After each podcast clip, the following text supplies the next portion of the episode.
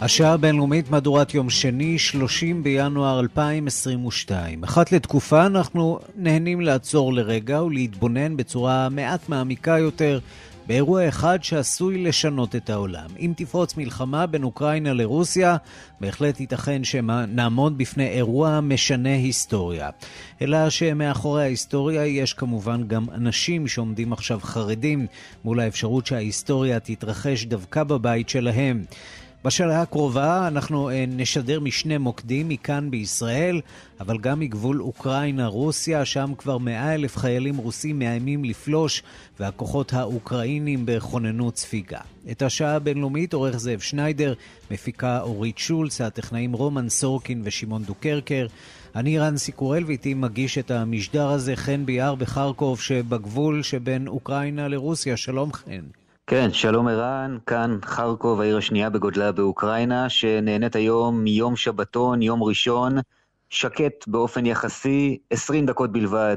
נסיעה מכאן נמצא הגבול בין אוקראינה לרוסיה, נמצאים כאן בסביבה כוחות צבא שממתינים לרגע הפקודה, וקשה מאוד שלא להתרשם מהיכולת של התושבים כאן להעביר את היום הראשון השקט הזה, לצאת, להסתובב, לטייל בפארק, להחליק על הקרח. כאשר הם יודעים שבכל רגע המציאות הזו עלולה להשתנות מקצה לקצה, וכשמדברים איתם, רואים את המעמסה שהתקופה הזו מותירה עליהם, ואיך כל אחד מהם מתמודד בדרך שלו עם החששות, עם החרדה, וגם איך כל אחד מהם כבר יש לו תוכנית לרגע של פקודה. הוא יודע בדיוק מה הוא צריך לעשות ואיך הוא צריך לפעול, ואפילו לפעמים גם מכין את החפצים, את הכסף, את התרופות, כל אחד עם מה שהוא צריך. בשביל להתמודד עם הרגע שכולם מקווים שלא יגיע. מה אומרים לך התושבים? מה אומרים המומחים שם, חן? תראה, בסופו של דבר אנחנו רואים כאן איזושהי מציאות מעט משונה בימים האחרונים, שבעוד העולם, ובעיקר מדינות המערב, אולי מתחילות להבין את גודל הסכנה שקיימת כאן, ואתה רואה את הטונים שמעט עולים והופכים חריפים יותר, דווקא באוקראינה מנסים להרגיע, מנסים קצת להנמיך את גובה הלהבות. שמענו את הנשיא זלנסקי ביום שישי, זו הפעם האחרונה בעצם שהוא דיבר בפומבי, אה, קצת מאשים את מדינות העולם. יכול להיות שמבינים שהסיטואציה הזאת יכולה להימשך עוד זמן רב, מבינים את המחיר הכלכלי שגובה המתיחות ומרגישים אותו היטב כאן. אנחנו רואים את המטבע המקומי נשחק.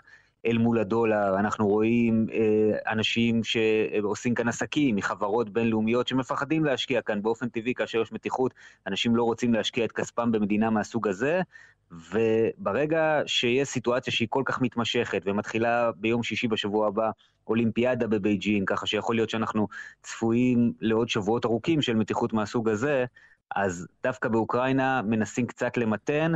וקצת אולי לחשב מסלול מחדש. המתיחות שם אה, הבינלאומית אה, מורגשת והתושבים כמובן מוטרדים, בהחלט אה, אפשר להבין את זה. עד כמה מרגישים את זה בשטח, כוחות צבא שנמצאים בזירה?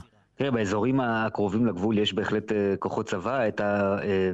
הכוחות הגדולים שנמצאים אה, בכוננות, אנחנו לא כל כך רואים, הם נסתרים מהעין, במרכזי הערים רואים בעיקר אנשי משמר אזרחי, אבל לא משהו שמעורר את תשומת הלב. אם יגיע לכאן זר שלא ידע מה קורה 20 דקות מכאן ומה עלול לקרות בכל רגע, לא בטוח אה, שהוא יבין שמדובר במדינה שנמצאת על סף אה, מלחמה. ואני רוצה להשמיע לך דברים שאומר לי אה, אדם שהיה בעבר יועץ של גורמים בכירים במערכת הפוליטית האוקראיני, אדם שנחשב למומחה לביטחון לאומי, מלמד אה, בכמה מוסדות אה, אקדמיים כאן, מיכוליו גונצ'ר שמו, והוא דווקא בא בביקורת כלפי המערב, והוא היה רוצה לראות יחס שונה לגמרי כלפי רוסיה וכלפי ולדימיר פוטין. Soft is not acceptable for Kremlin. Unfortunately. Kremlin understands only language of force, unfortunately. So, West needs preventive activity, needs changing in the behavior concerning Russia, because reactive activity is not productive, unfortunately. כן, המערב צריך לשנות את ההתנהגות שלו כלפי רוסיה, הוא אומר, ברוסיה מבינים רק כוח, והרכות שהפגין המערב לא מתקבלת בצורה טובה, ואנחנו גם ראינו כאן שמבקרים גורמים אמריקאים בכל השבוע שחלף, וקיימו כאן פגישות שונות עם אנשים במערכת הפוליטית באוקראינה, עם אנשים במערכת הצבאית באוקראינה. ואפרופו אותם מסרים שדווקא מנסים למתן עכשיו, הנה דוגמה לאחד כזה, גרגור מיקס הוא חבר בית הנבחרים האמריקאי, יושב ראש ועדת החוץ בבית הנבחרים, שסיים את הביקור כאן, ואני רוצה להשמיע לך דברים שהוא אמר רק כמה דקות לפני שהנשיא זלנסקי, הנשיא האוקראיני, השמיע את הדברים המפויסים יחסית שלו, הנה המסר של מיקס מבית הנבחרים האמריקאי, שמדבר דווקא על האחדות הבינלאומית שיש עכשיו, בגלל אותה תוקפנות לשיטתו של ולדימיר פוטין.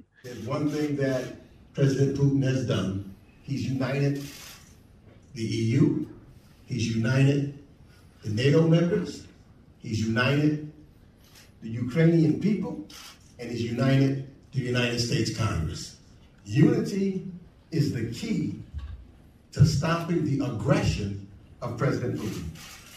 מדבר על כך שפוטין דווקא איחד את האיחוד האירופי ואת בית, את הקונגרס האמריקאי, ואיחד את המדינות השונות בנאטו וגם את העם האוקראיני. ואם אנחנו מדברים על העם האוקראיני, אישה שאני פוגש כאן הבוקר, שהיא לא תושבת חרקוב, אבל היא הגיעה לכאן כי הבן שלה לומד פה, יש פה אוניברסיטה מאוד גדולה ופופולרית, והיא הגיעה כאימא חרדה לבקר אותו, והיא מדברת על האופן שבו היא רואה את המתיחות הזאת. אוקסנה, שמע, הנה הדברים שהיא אמרה לנו. The world helps, uh, countries help, uh, they could do more, but they cannot, I think.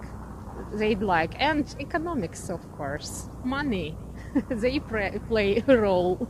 So, uh, anyway, uh, we all together hope and we are ready for any situation. כן, העולם עוזר, הוא יכול לעזור יותר, אבל אנחנו מבינים שבסופו של דבר הכסף מדבר והכלכלה משחקת כאן תפקיד. אנחנו מתכוננים, אבל אנחנו מקווים שהרגע הזה לא יגיע. היא אגב סיפרה שיש לה כבר צ'ימידן ארוז, גם לה עם בגדים וכסף מזומן לכל צרה שלא תבוא. ועוד מישהי שאנחנו פוגשים כאן היא משה, אישה צעירה בשנות ה-30 לחייה, תושבת העיר, מספרת על חששות גדולים, היא רק התחתנה לא מזמן, קנתה כאן בית שהיא מפחדת מאוד לאבד, מפחדת מאוד מהרגע שבו היא תצטרך לעזוב את העיר הזו שהיא כל כך אוהבת. Uh. Like, uh, if in Kiev we can uh, have Maidan and all this like freedom case, then in Moscow they also have this. Uh, and I think that Putin just don't want to show uh, people in Russia that they have a freedom to speech. like in Ukrainians, you know, when Americans or Israelis, when they uh, have some protests, it doesn't matter for Russia because Americans, it's not our Russian people, you know, it's like two different world.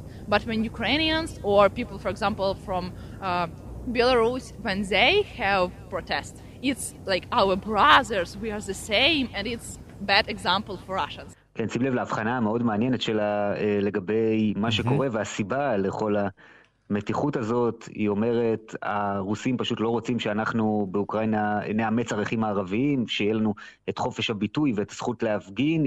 כשהם רואים הפגנות בכיכר מיידן, בקייב, הכיכר המרכזית בעיר, הם פוחדים שאנשים ברוסיה יראו את זה וירצו לאמץ ערכים דומים. כשיש הפגנות בארצות הברית או בישראל, אז הרוסים לא מתרגשים כי זה עולם אחר ותרבויות אחרות לחלוטין, אבל אם גם אנשים באוקראינה למשל, או בבלארוס, אנשים שברוסיה רואים כאחים שלהם, כבשר מבשרם, יאמצו ערכים דומים, אז זה עלול לערער את היציבות ברוסיה. הנה עוד דברים שהיא אומרת לנו. Want to uh, leave my house because of this war. It's really hard. I cried this morning. but I don't want to lose my country and to lose my house and my dog because of this war. You think about it? Yes, I think about it a lot, to be honest, and my parents think about it a lot. They already have a package with medicines, uh, with money, and with uh, like with big bus but to be honest, I don't want to think about this because when I think about this, it's terrify me. Uh, and when I don't think, I, I know that I can't uh, can't do something with the situation. Like I don't have a powerful to to do something with this. And to be honest, I think that it's easier do not think about this. כן, יותר קל לי שלא לחשוב על זה, וכשאני חושבת על מה שעלול לקרות זה מעורר אצלי חרדה, אני יודעת שאין לי יכולת לעשות שום דבר, אבל אני חושבת על זה הרבה, ואני גם בכיתי הבוקר, היא אומרת לנו בצחוק אה, מריר, יש לי כאן בית ומשפחה, ואת הכלבה שלי שאני מאוד מאוד אוהבת, ואני מפחדת לאבד את כל זה, אני מפחדת שאני אאלץ לעזוב את המקום שהוא כל כך יקר לי. כך מספרת לנו משה, תושבת חרקוב. עוד בסוף השבוע חילופים של דברים קשים בין רוסיה למערב, בעיקר ארצות הברית ובריטניה, ובתוך כך נמשך גם הניסיון של גרמניה ושל צרפת להביא להמשך השיחות בין רוסיה לאוקראינה, שיחות שהחלו בפריז בשבוע שעבר, שתי הגישות שונות כשהסיבה העיקרית להבדל הזה זה כמובן הקרבה הגיאוגרפית של אירופה היבשתית לרוסיה והאינטרסים הכלכליים שמצטלבים. דיווחה של כתבת חדשות החוץ, נטליה קנבסקי. לצד כל אלה, אוקראינה חשה עצמה יותר ויותר תקועה בין הפטיש לסדן ומנסה להרגיע את ארצות הברית ודרכה כמובן את נאט"ו ואף מעבירה ביקורת על ההחלטה של וושינגטון להחזיר את משפחות הדיפלומטים מקייב. אפילו במריופול, העיר במזרח אוקראינה, בשליטת הכוחות הממשלתיים, פועלים דיפלומטים יוונים למשל ואין שום סכנה, טען ביום שישי נשיא אוקראינה ולדימיר זילנסקי. בעיניי זאת טעות, כך כינה את החזרת הדיפלומטים. Я вважаю, і про це ми говорили з президентом, я вважаю, що ця політика повинна бути виважена. Я не кажу, що він впливає на засоби масової інформації, вони свободні. אני חושב, ודיברתי על זה עם נשיא ארצות הברית, שהמדיניות צריכה להיות מאוזנת. איני אומר שהוא משפיע על כלי התקשורת, הם חופשיים, אך המדיניות צריכה להיות מאוזנת, ואם העיתונאים רוצים להבין את המצב, עליהם לבוא לקייב. האם יש לנו טנקים ברחובות? לא. אך כשקוראים את הדיווחים בתקשורת, זה הרושם שנוצר. כשאתם לא נמצאים כאן, אתם חשים ככה, טען נשיא אוקראינה. Бачимо більше ескалації, ніж вона була раніше. Так, збільшилась кількість військових, але я про це говорив на початку ще 21-го року, коли говорили... איננו מדברים היום על יותר הסלמה מאשר בעבר, כן, מספר החיילים גדל, אך כמו שאמרתי בתחילת 2021, כשהיו תמרונים גדולים של רוסיה, ארצות הברית וחברינו באירופה דרשו גם אז מרוסיה להרחיק את כוחותיה. איני חושב שהמצב גרוע יותר עכשיו ממה שהוא היה אז, הסביר זילנסקי. Я не хотів би, щоб Україна була результатом домовленості президента Байдена і президента Путіна. Президент Байден запевнив мене неодноразово і вчора також, що нічого за спиною України. איני רוצה שאוקראינה תהיה חלק מהסכם כלשהו בין הנשיא ביידן לנשיא פוטין. הנשיא ביידן הבטיח לי הרבה פעמים, כולל אתמול, ששום החלטה לגבי אוקראינה לא תתקבל מאחורי גבה של אוקראינה. הביקורת הסמויה הזאת של זילנסקי משקפת את הייאוש שחשים בקייב על רקע ההסלמה הצבאית הכללית מכל הכיוונים, שעלולה להוביל למלחמה אמיתית שאיש באוקראינה ובאירופה בכללותה אינו רוצה בה. Vladimir Putin from taking that action.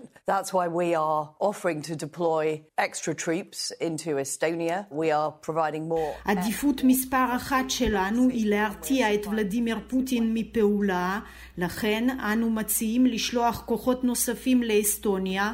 אנו מבטיחים תמיכה אווירית נוספת מעל הים השחור ואנו מספקים אמצעי לחימה הגנתיים לאוקראינה כדי להבטיח שהם יהיו בעמדה הטובה ביותר למקרה שבו פוטין יחליט לפלוש.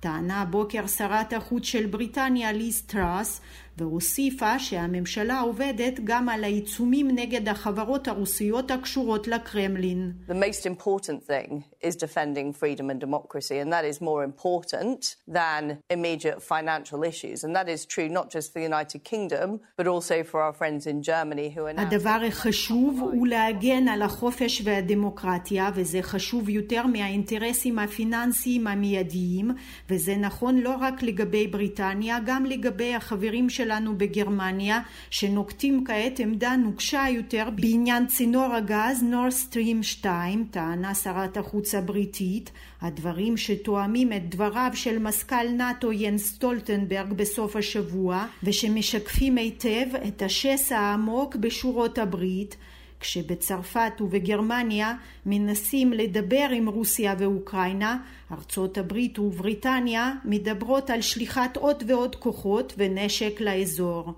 Это зависит от Российской Федерации, войны не будет.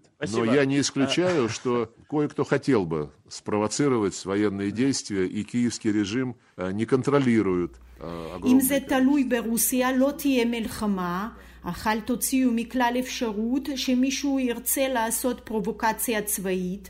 לפי הנתונים המערביים יש להם כמאה אלף חיילים סמוך לקו העימות. השלטון בקייב אינו שולט על האנשים האלה, אמר ביום שישי שר החוץ של רוסיה סרגי לברוב. הוא הוסיף שהנשיא פוטין כבר אמר בעבר שאם הדרישה של מוסקבה למצוא עיקרון משותף לביטחון באירופה לא תיענה, יהיו לכך השלכות. אנו לומדים כעת את התשובה שקיבלנו מארצות הברית ומנאט"ו. התשובה הזאת כל כך אידיאולוגית המדברת על הייחודיות של הברית הצפון אטלנטית והמשימה המיוחדת שלה שאני ממש מתבייש באלה שכתבו אותה, טען שר החוץ של רוסיה, התגובה שבוודאי אינה מבשרת דברים טובים להמשך המאמץ הדיפלומטי. המצב המתוח בגבול אוקראינה מעורר כמובן חשש גם אה, במדינות מזרח אירופה, שם עדיין זוכרים את הפלישה הרוסית גם לגיאורגיה בשנת 2008 וחוששים מתרחיש דומה. איך מתכוננים במזרח אירופה לפלישה האפשרית של אה, רוסיה? שלום לכתבנו במזרח אירופה, ניסן צור. שלום ערן. אווירה, אה, אני מניח, אה, טרום מלחמה שם בפולין, או אולי תקווה שהסיפור ייפתר איכשהו מתישהו? כן, חשש כבד מאוד גם בפולין, גם במדינות מזרח אירופה אחרות, בעיקר גם במדינות הבלטיות ובגיאורגיה, שלה כמובן, כמו שהזכרת כבר, יש ניסיון לא כל כך טוב עם אגרסיביות רוסית. ואתמול התקיימה במדריד ועידה של כמה מראשי מדינות מזרח אירופה, בין היתר לקחו חלק בוועידה הזו ראש ממשלת פולין מורבייצקי, ראש ממשלת הונגריה ויקטור אורבן וגם ראשי מפלגות ימין בעיקר מאסטוניה, ליטא, בולגריה, מדינות אחרות במזרח אירופה, ובמהלך הוועידה הזו הם כמובן התייחסו גם למתיחות בגבול בין אוקראינה ורוסיה, ובהצהרת הסיום של הוועידה הם גם גינו את הפעולות של רוסיה, וגם סוכנות הידיעות הפולנית הממשלתית ציטטה היום חלק מההצהרה הצהרת הסיום של הוועידה הזו, שבה נכתב כי פעולות צבאיות רוסיות בגבול המזרחי של אירופה הובילו אותנו אל סף מלחמה, אנו קוראים לסולידריות, נחישות ושיתוף פעולה הגנתי מול האיומים האלה, ומורבייצקי, ראש ממשלת פולין, אמור גם לבקר בקייב ביום שלישי הקרוב בעוד צעד של הפגנת סולידריות עם אוקראינה. אפשר לשמוע מה אמר ויקטור אורבן, ראש ממשלת הונגריה, בסיום הוועידה במדריד אתמול. We have to find a peace. You know, it's a very complicated military question, what really going on, nobody knows exactly. And there are many guesses what will happen in the אנו חייבים להשיג רגיעה, זו שאלה צבאית מאוד מסובכת מה באמת קורה, ואף אחד לא יודע בדיוק. יש הרבה מאוד ניחושים מה יקרה בשבועות הקרובים, אבל בגלל שכל המצב הזה קורה בשכונה הקרובה שלנו, אנו כמובן מודאגים, אז אנו מעודדים רגיעה, הפחתה של ההסלמה ומשא ומתן. כמו שציינת בתחילת הדברים, מול העיניים, מול עיניהם של מנהיגי מזרח אירופה עומדת בעיקר העובדה שפוטין כבר פתח במלחמה עם גיאוריה ב-2008 וב-2014 נזכיר גם פלש של חצי האי קרים, כך שהחשש הוא מאוד כבד. ולפני מספר ימים גם משרד החוץ הרוסי פרסם הודעה שבה הוזהר, הוזהרה גיאורגיה להפיק לקחים מהעבר ולנהוג במדיניות מאוזנת יותר כלפי רוסיה מאחר ובקרמלין חוששים או ש... ש... גיאוריה הביעה ותביע תמיכה פומבית באוקראינה. מוסקבה כך נראה יורה לכל הכיוונים רגע. כן, כן, כרגע פשוט אה, מנסים כנראה אה, להזהיר או אה, לגרום לאיזשהו חשש בקרב אה, מז, מדינות מזרח אירופה, כנראה גם כעוד מנוף בניסיון להפעיל לחץ על האיחוד האירופי, על אה, נאט"ו. אה, מי שסיכם אולי במילים הטובות ביותר את המצב המתוח כרגע במזרח אירופה הוא נשיא פולין, אנג'י דודה, אפשר לשמוע מה הוא אמר. Takiej sytuacji, jaką mamy obecnie, nie było jeszcze od 1989 roku. Jest ona rzeczywiście specyficzna. Istotne zagrożenie מצב כזה, כמו שיש לנו כעת, כעת לא היה מאז 1989, זה אכן מצב ספציפי. נכון לעכשיו אין איום צבאי משמעותי ישיר על פולין, כרגע אין איתותים שמצביעים על איום מיידי שכזה, עם זאת המצב הביטחוני בחלק הזה שלנו, של אירופה, משתנה לנגד עינינו. לדברים האלה של דודה אפשר לומר, להוסיף גם דברים שאמר אה, ראש הממשלה מורבייצקי בריאיון אה, בספרד אחרי הוועידה אתמול. הוא אמר אף אחד לא יודע עד כמה רחוק פוטין מוכן ללכת אבל כולנו יודעים למה הוא מסוגל לכן אה, יש צורך לעצור אותו. החלום של פוטין, אומר מורבייצקי, הוא לבנות את העוצמה של האימפריה הרוסית מחדש ועל נאט"ו והאיחוד האירופי לעצור זאת. כך שלסיכום מתיחות מאוד מאוד גדולה במדינות מזרח אירופה. חן ביאר אה, בגבול אה, אה, אוקראינה-רוסיה, אני מניח שאין ציפייה רבה לקבל סיוע או עזרה מהשכנות פולין או מדינות אחרות באירופה. לא, מכוונים יותר כמובן למדינות המערב, ודווקא אני חושב שהפוך, רואים את המדינות שהיו חלק מהגוש הסובייטי בעבר, ובעיקר את המדינות הבלטיות, ככאלו שנמצאות איתן באותה סירה, וזה כל הזמן המסר שרוצים ומנסים להעביר כאן. זה לא עניין שלנו, האוקראינים מול הרוסים, זה עניין של אירופה כולה, ועל אחת כמה וכמה מי שהיה חלק מהגוש הסובייטי ומי שרוסיה רואה עדיין כבשר מבשרה, או לפחות אה, אולי מי שצריכה להיות כמעין מדינת חסות של הרוסים. ניסן צור, האם אה, פולין אה, או מדינות אחרות היו מוכנות ממש לשלוח חיילים להילחם למען חירותה של אוקראינה? כרגע לפחות בפולין לא מדברים על האופציה הזו, מביעים תמיכה פומבית, אה, כל ראשי הממשל בוורשה, אה, גם הנשיא, גם ראש הממשלה, אה, טוענים שכמובן הם יעמדו לצידה של אוקראינה והם תומכים באופן מוחלט באוקראינה, אבל אף אחד כרגע לא מדבר לפחות על אה, משלוח של אה, חיילים אה, לסייע ממש בקרבות עצמם. צריך לזכור שבפולין גם עסוקים עדיין בצורה מסוימת, לא אמנם באותה עוצמה כמו שהיה לפני מספר שבועות, אבל גם בגבול עם בלארוס עם משבר הפליטים, ולכן כרגע לפחות לא מדברים על מעורבות צבאית במידה ואכן תתרחש פלישה כזו. ניסן צור, כתבנו במזרח אירופה, תודה. תודה לך, ערן.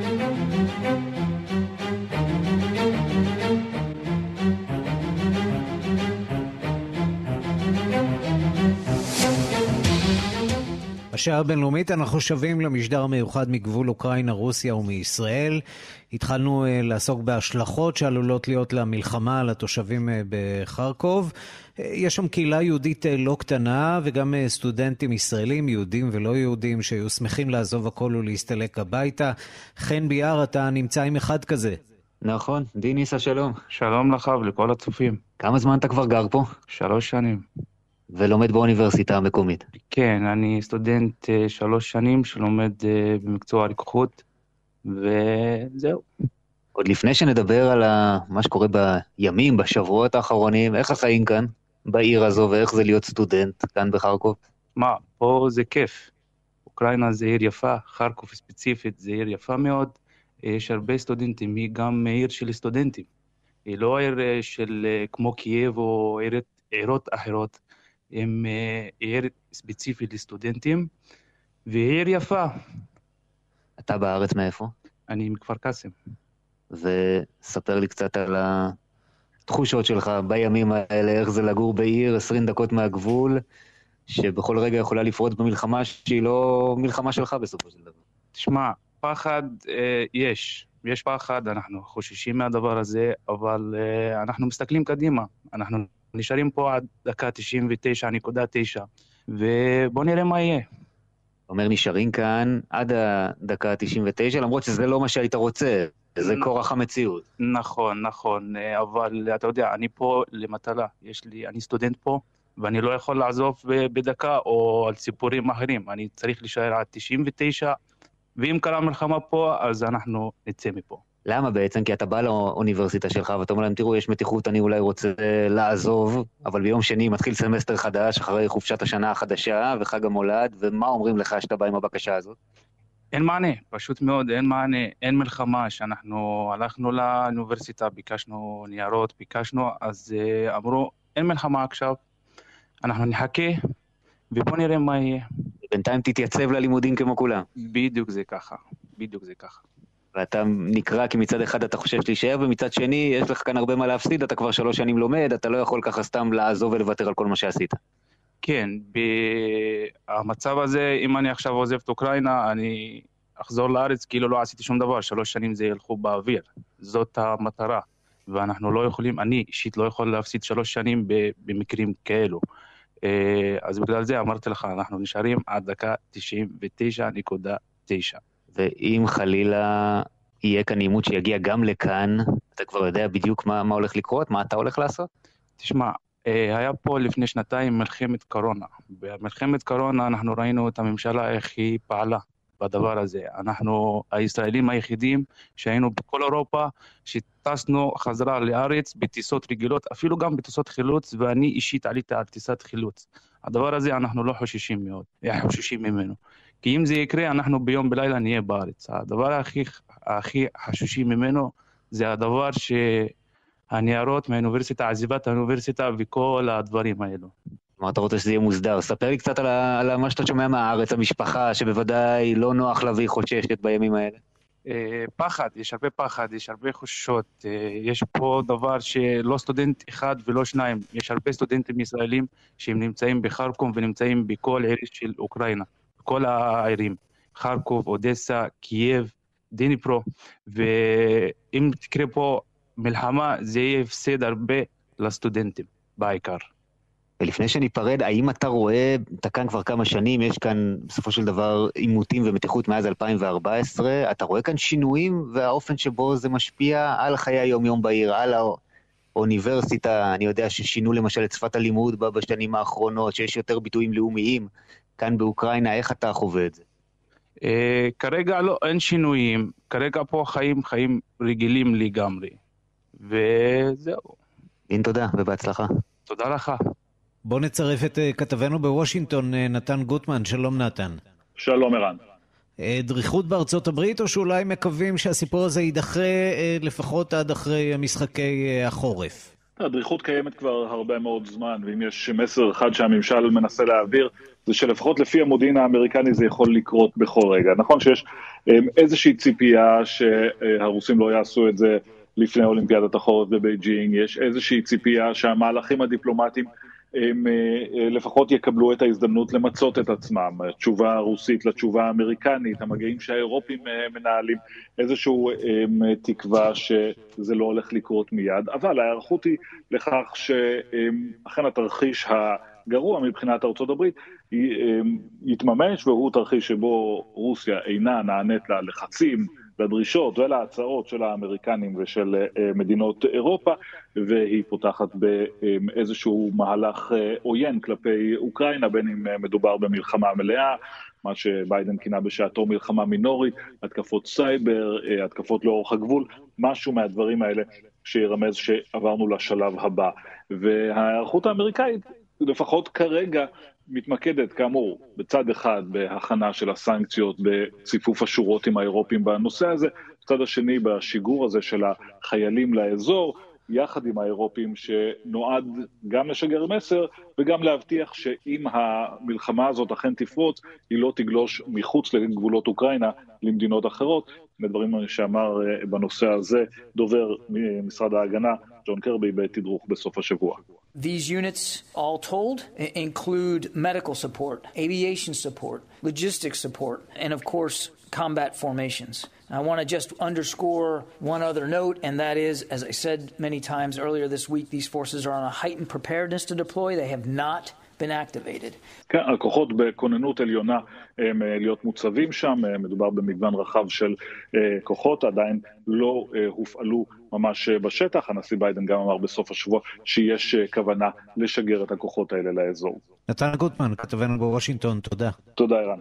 מאה אלף חיילים רוסים צרים על הגבול האוקראיני והעולם חושש ממלחמה, אבל למעשה הלחימה כבר הרי נמשכת כאן הרבה זמן. שמונה שנים, זה כבר עניין של השגרה. בעבור התושבים המקומיים כאן, בדלנים פה רוסים שולטים בשני מחוזות, מולם עומדים בכל יום חיילים אוקראינים במלחמה שמתו בה כבר 13 אלף בני אדם. כתבנו גלעד שדה שוחח עם לוחם יהודי בשירות הצבא האוקראיני, הנה הסיפור שלו.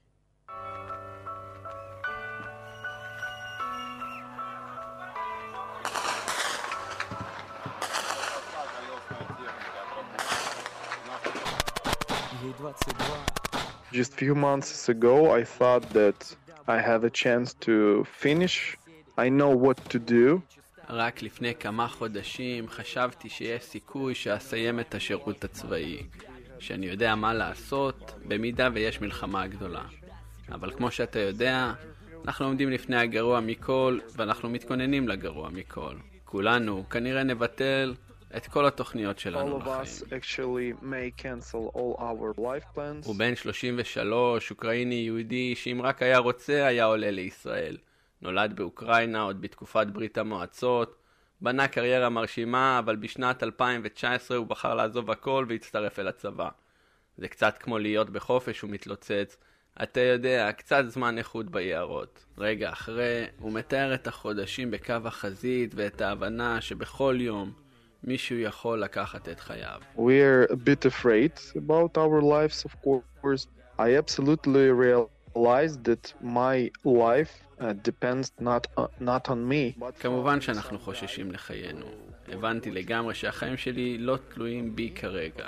אלא בבחור אחר שצופה בי מבעד לכוון את הרובה שלו וחושב מה לעשות. Nine months is you just see your enemy on the, your optics and they see you. במשך תשעה חודשים אתה רואה את האויבים שלך דרך המשקפת והם רואים אותך ובכל זמן, בכל דקה, הם יכולים לפתוח באש. כמו שגם אנחנו יכולנו, בגלל שהמרחק קצר, באמת קצר. снаружи Вам бы по жизни только красть и рушить И я не знаю, хватит места ли на всех в аду И я пойду под пулю с братьями в одну עם הרובים של היום, זו ממש לא בעיה. But it, it really was a strange situation in, in our part. זו באמת הייתה סיטואציה מוזרה בקו החזית שאני הייתי בו. כי השכנים שלנו, כמה קילומטרים מימין ומשמאל, ספגו אבדות רבות. למרות שהעולם עסוק בשאלה אם תפרוץ מלחמה באוקראינה, אם תשאלו את אלו שרק חזרו מקו החזית שבין הכוחות האוקראינים לבדלנים הפרו-רוסים השולטים בחבל דונבאס ובחבל לוהנסק, הם מתארים שגרה של התלקחות ורגיעה לסירוגין. Day to day life. בחיי היום-יום ניסינו שלא להשתמש בטלפונים סלולריים. בחלק מהזמן חיינו מתחת לפני האדמה, עם הגנות רבות, מנהרות, באמת עמוק באדמה, כדי להיות מוגנים מארטילריה. To have a protection from the artillery. Sometimes we used um, abandoned houses because front line it's not all the time about לפעמים השתמשנו בבתים נטושים בגלל שקו החזית זה לא כל הזמן רק שדות ויערות. בחלק מהזמן מדובר בכפרים נטושים. למשל, כפר אחד יכול להיות מחולק, בצד אחד של הנהר יושבים הרוסים ובצד השני של הנהר יושבים האוקראינים.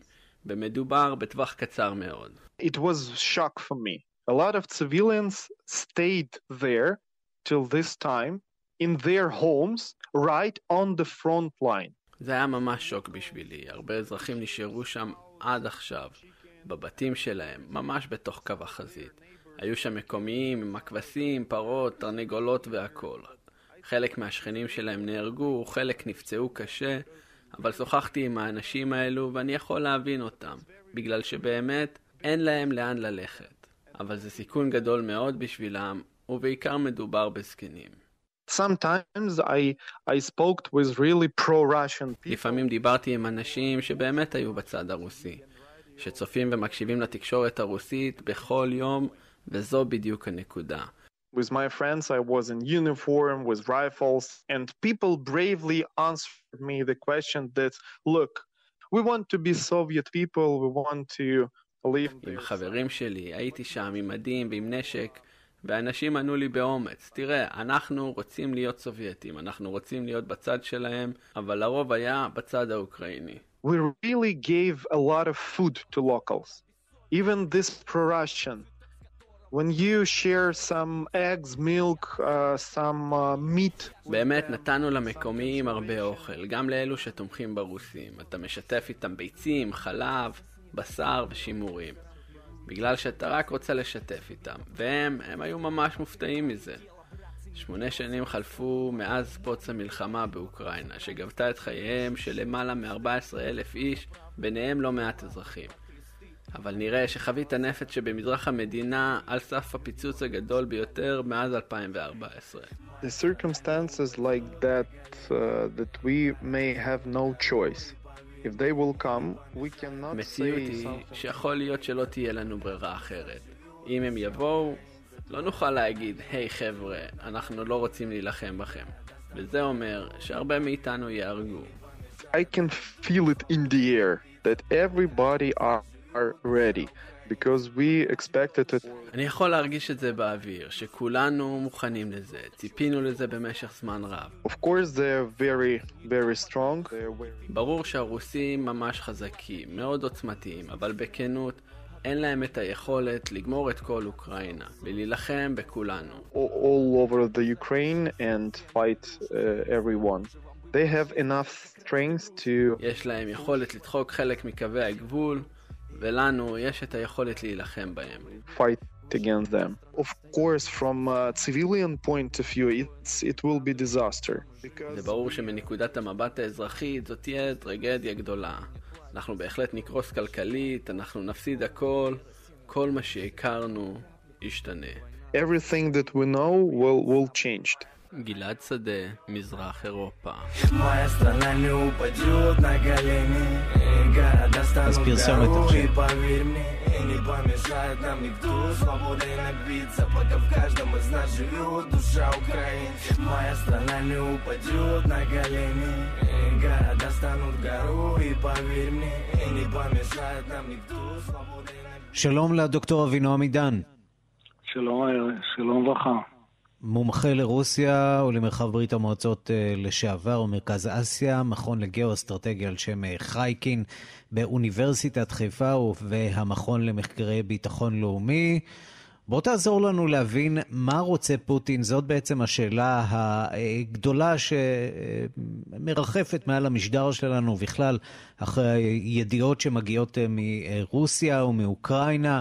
מה רוצה ולדימיר פוטין וכמה רחוק הוא מוכן ללכת כדי לממש את המטרה הזאת. אני חושב שאתה מציג לי את השאלה הפשוטה בתוך כל הסיפור הזה, ואני אוביל אותך אחר כך, אם אפשר, לשאלה יותר מורכבת. Mm-hmm. לגבי הנשיא פוטין, הוא ברור לחלוטין לגמרי מה הנושא, מה מעסיק אותו ומה הוא היה רוצה. אוקראינה נחשבת לאזור בעל חשיבות אסטרטגית מהמעלה הראשונה לרוסיה. כשאני מדבר על רוסיה זה הפדרציה הרוסית, אחרי שברית המועצות התפרקה. אגב, בעניין הזה יש הסכמה מלאה בין הרוסים לבין האמריקאים. ויש גם התבטאויות של אמריקאים בעקבות התפרקות ברית המועצות, של שר הגנה ושל ראש המועצה לביטחון לאומי האמריקאי, שהם מדברים על כך שרוסיה, במידה שלא תשיג הגמוניה ושליטה על אוקראינה, אז אין לה שום סיכוי לחזור למעמד של מעצמה, ואפילו איום על, על התפרקות של הפדרציה הרוסית. זאת אומרת, שהשאלה שאנחנו אמורים להציג לעצמנו בתוך כל הפלונטר הזה, זה פחות מה הנשיא פוטין רוצה. אני חושב שזה ברור לגמרי. הוא איש מאוד מפוכח, עם חשיבה גיאופוליטית כמו כל הרוסים, מקבלי ההחלטות והמעצבי המדיניות. ואני חושב שבזה אני נותן לך תשובה על השאלה הראשונה, אבל תרשה לי להוסיף פה שאלה נוספת, שאני מפנה אותה לנושא האמריקאי. כן. אני חושב שבעניין הזה, מאחר שגם האמריקאים מבינים את מה שהנשיא פוטין מבין על החשיבות של אוקראינה, אני לא מבין האם הם באמת ערוכים להגיע לעימות עם רוסיה בעיתוי הזה, בנושא החשוב ביותר לרוסים. זאת השאלה האמיתית בעצם, מה מוביל את האמריקאים להגיע לעימות הזה, שהתגובה הרוסית היא מובנת מעליה. היא מובנת מעליה גם במהפכות הצבעוניות שהיו בזמנו בגיאורגיה ובאוקראינה, והתגובה הרוסית על כך, פלישה לגיאורגיה, פלישה לאוקראינה. כך שאני חושב שכך כדאי, כך הייתי מציע בעצם להסתכל ולהבין הסיטואציה שבה אנחנו נמצאים. כן, אבל בתוך המשוואה הזאת יש גם... לדברים, כן. בהמשך לדברים שאתה אומר, דוקטור עידן, האם אנחנו יכולים להתרשם שפוטין במידה רבה השיג את המטרה שלו מול המערב, כי קשה עכשיו לראות תרחיש שמישהו למשל מצרף את אוקראינה לברית נאט"ו או לאיחוד האירופי. מצד שני, התוקפנות הזו דווקא כן מעוררת רגשות לאומיים בעם האוקראיני, כן גורמת כאן לאחדות. אני, אני חושב שהוא, הנשיא פוטין מוכן לשלם את, ה, את מה שציינת, את התגובות שיש באוקראינה על המהלך הזה, הדברים הללו הם אה, לא מחזיקים אה, לאורך זמן אה, במקרים רבים. הסיטואציה, אני חושב שהנשיא פוטין הולך בנתיב שהוא החליט שהוא הולך עליו, ולהערכתי יש לו גם, הוא מניח שהנשיא ביידן הוא לא היריב, או אולי אחרת, שהנשיא ביידן הוא יריב מאוד נוח מבחינתו להיכנס לעימות הזה, בעיתוי הזה, הן לקראת בחירות שמתקרבות אט אט בארצות הברית, הן בגלל בעיות שהיו לנשיא ביידן בזמנו על הקשרים שלו והפעילות העסקית באוקראינה וכך הלאה. כך שאני חושב שמבחינת העיתוי, מבחינת העיתון של הנשיא פוטין, זה לא עיתוי גרוע במיוחד, ואם אני יכול להוסיף עוד הערה נוספת, הדברים לא מנותקים מההתרחשויות שהיו בביילורוס. שהיא חשובה במידה רבה מאוד כמו אוקראינה, וכך שהנשיא פוטין הולך בדרך שלו, ואם נזכור שהוא הדור הזה שהיה עד להתפרקות של ברית המועצות וסוחב איתו את הטראומה המאוד קשה של אותה תקופה, אני אגב הייתי בשטח, הייתי באותם שנים בברית המועצות, ואני יכול לומר שזה אמיתי, זה לא משחק פוליטי. Mm-hmm. כך שאני חושב שבשלב הזה הדברים מתנהלים בנתיב שהנשיא פוטין אה, מבקש ללכת בו, כשהוא מעריך שיש לו סיכוי לא רע בהתמודדות עם האמריקאים בנושא הזה. בוא נגיד אולי מילה על תפקידה של ישראל, או מקומה של ישראל בתוך הסכסוך הזה. אנחנו, אה, לו אתה מייעץ עכשיו אה, למקבלי החלטות אה, כאן בישראל, אתה אומר להם, תורידו את הראש ותנסו עד כמה שאפשר לא להתערב בסיפור הזה, אל תנסו לתווך, אל תנסו לעזור, אה, כי לנו יש אינטרסים אה, גם עם הרוסים וגם עם האמריקאים. אני מיד אשיב לך תשובה שהיא אצלי, ואני מחזיק אותה עמוק בבטן כבר כמה ימים. אני, אם הייתי נשאל, הייתי מציע לראש הממשלה לא להציע להיות גורם מתווך, להיות גורם מארח של שני היריבים. הייתי מציע לו באמת ברוח הדברים שכפי ששאלת. זה להוריד, להוריד את הראש, להוריד פרופיל ולהיכנס לחפירות במרכאות. ואני רוצה לומר בעניין הזה הערה נוספת, אם אפשר, מאחר שכל אלה מאיתנו שמהדור של, של אה, המלחמות, של המלחמה הקרה, שלא לדבר על מלחמת ההתשה והעימותים וכך הלאה, שבהם רוסיה נקטה צעד באופן כמעט אה, אינסטינקטיבי של תמיכה ביריבים שלנו בצבאות שהם מצרים וכך הלאה. אנחנו מאז התפנקנו במרכאות מול הרוסים. הרוסים נקטו אה, בסיס של מדיניות מאוד מבינה, הם מבינים את הצרכים שלנו, ראינו את ההבנות בסוריה וכך הלאה. והנה ראינו שכעת, כשאנחנו, נוצר הקונפליקט הזה באוקראינה, אנחנו רואים את הרמזים הרוסיים שהם מצטרפים למטסים הסורים, וייתכן מאוד שאם האמריקאים ינסו לתמוך אפילו בנשק התקפי עם, uh, באוקראינה, אז הרוסים יתחילו uh, להיות פה שחקן יותר פעיל כנגד האמריקאים גם בצד הזה של הדברים. דוקטור עידן, לישראל יש השפעה בכלל על מה שקורה שם, או שמדובר אולי בקרב בין מעצמתי שמוטב שלא להתערב בו? לא, הם, אה, תראה, הרוסים בתקופה ארוכה התעלמו מהעובדה שאנחנו בת ברית חשובה לאמריקאים, ובכל פעם שהייתה איזושהי מתיחות אה, מול האמריקאים, אנחנו לא הפכנו לגורם שהרוסים משחקים גם איתו במאזן הזה. עכשיו המתיחות היא באמת אה, אה, בעוצמה גבוהה מאוד, ונדמה לי שאנחנו צריכים אה, לא להשמיע קול בכל הנושא הזה. ואנחנו ראינו, למשל, שכשישראל סיפקה אמל"ח לגיאורגיה, בפלישה הרוסית לגיאורגיה, וקיבלנו דרישה לווטו רוסי מיידי שישראל תוריד פרופיל, לא תספק אמל"ח וכך הלאה.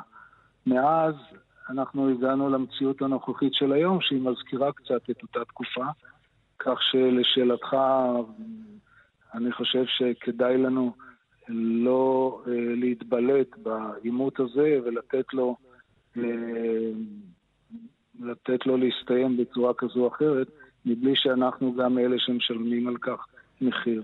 דוקטור אבינועם עידן, מומחה לרוסיה ולמרחב ברית המועצות אה, לשעבר ומרכז אסיה, מכון לגאו-אסטרטגיה על שם אה, חייקין באוניברסיטת חיפה והמכון למחקרי ביטחון לאומי. תודה רבה לך. תודה לכם.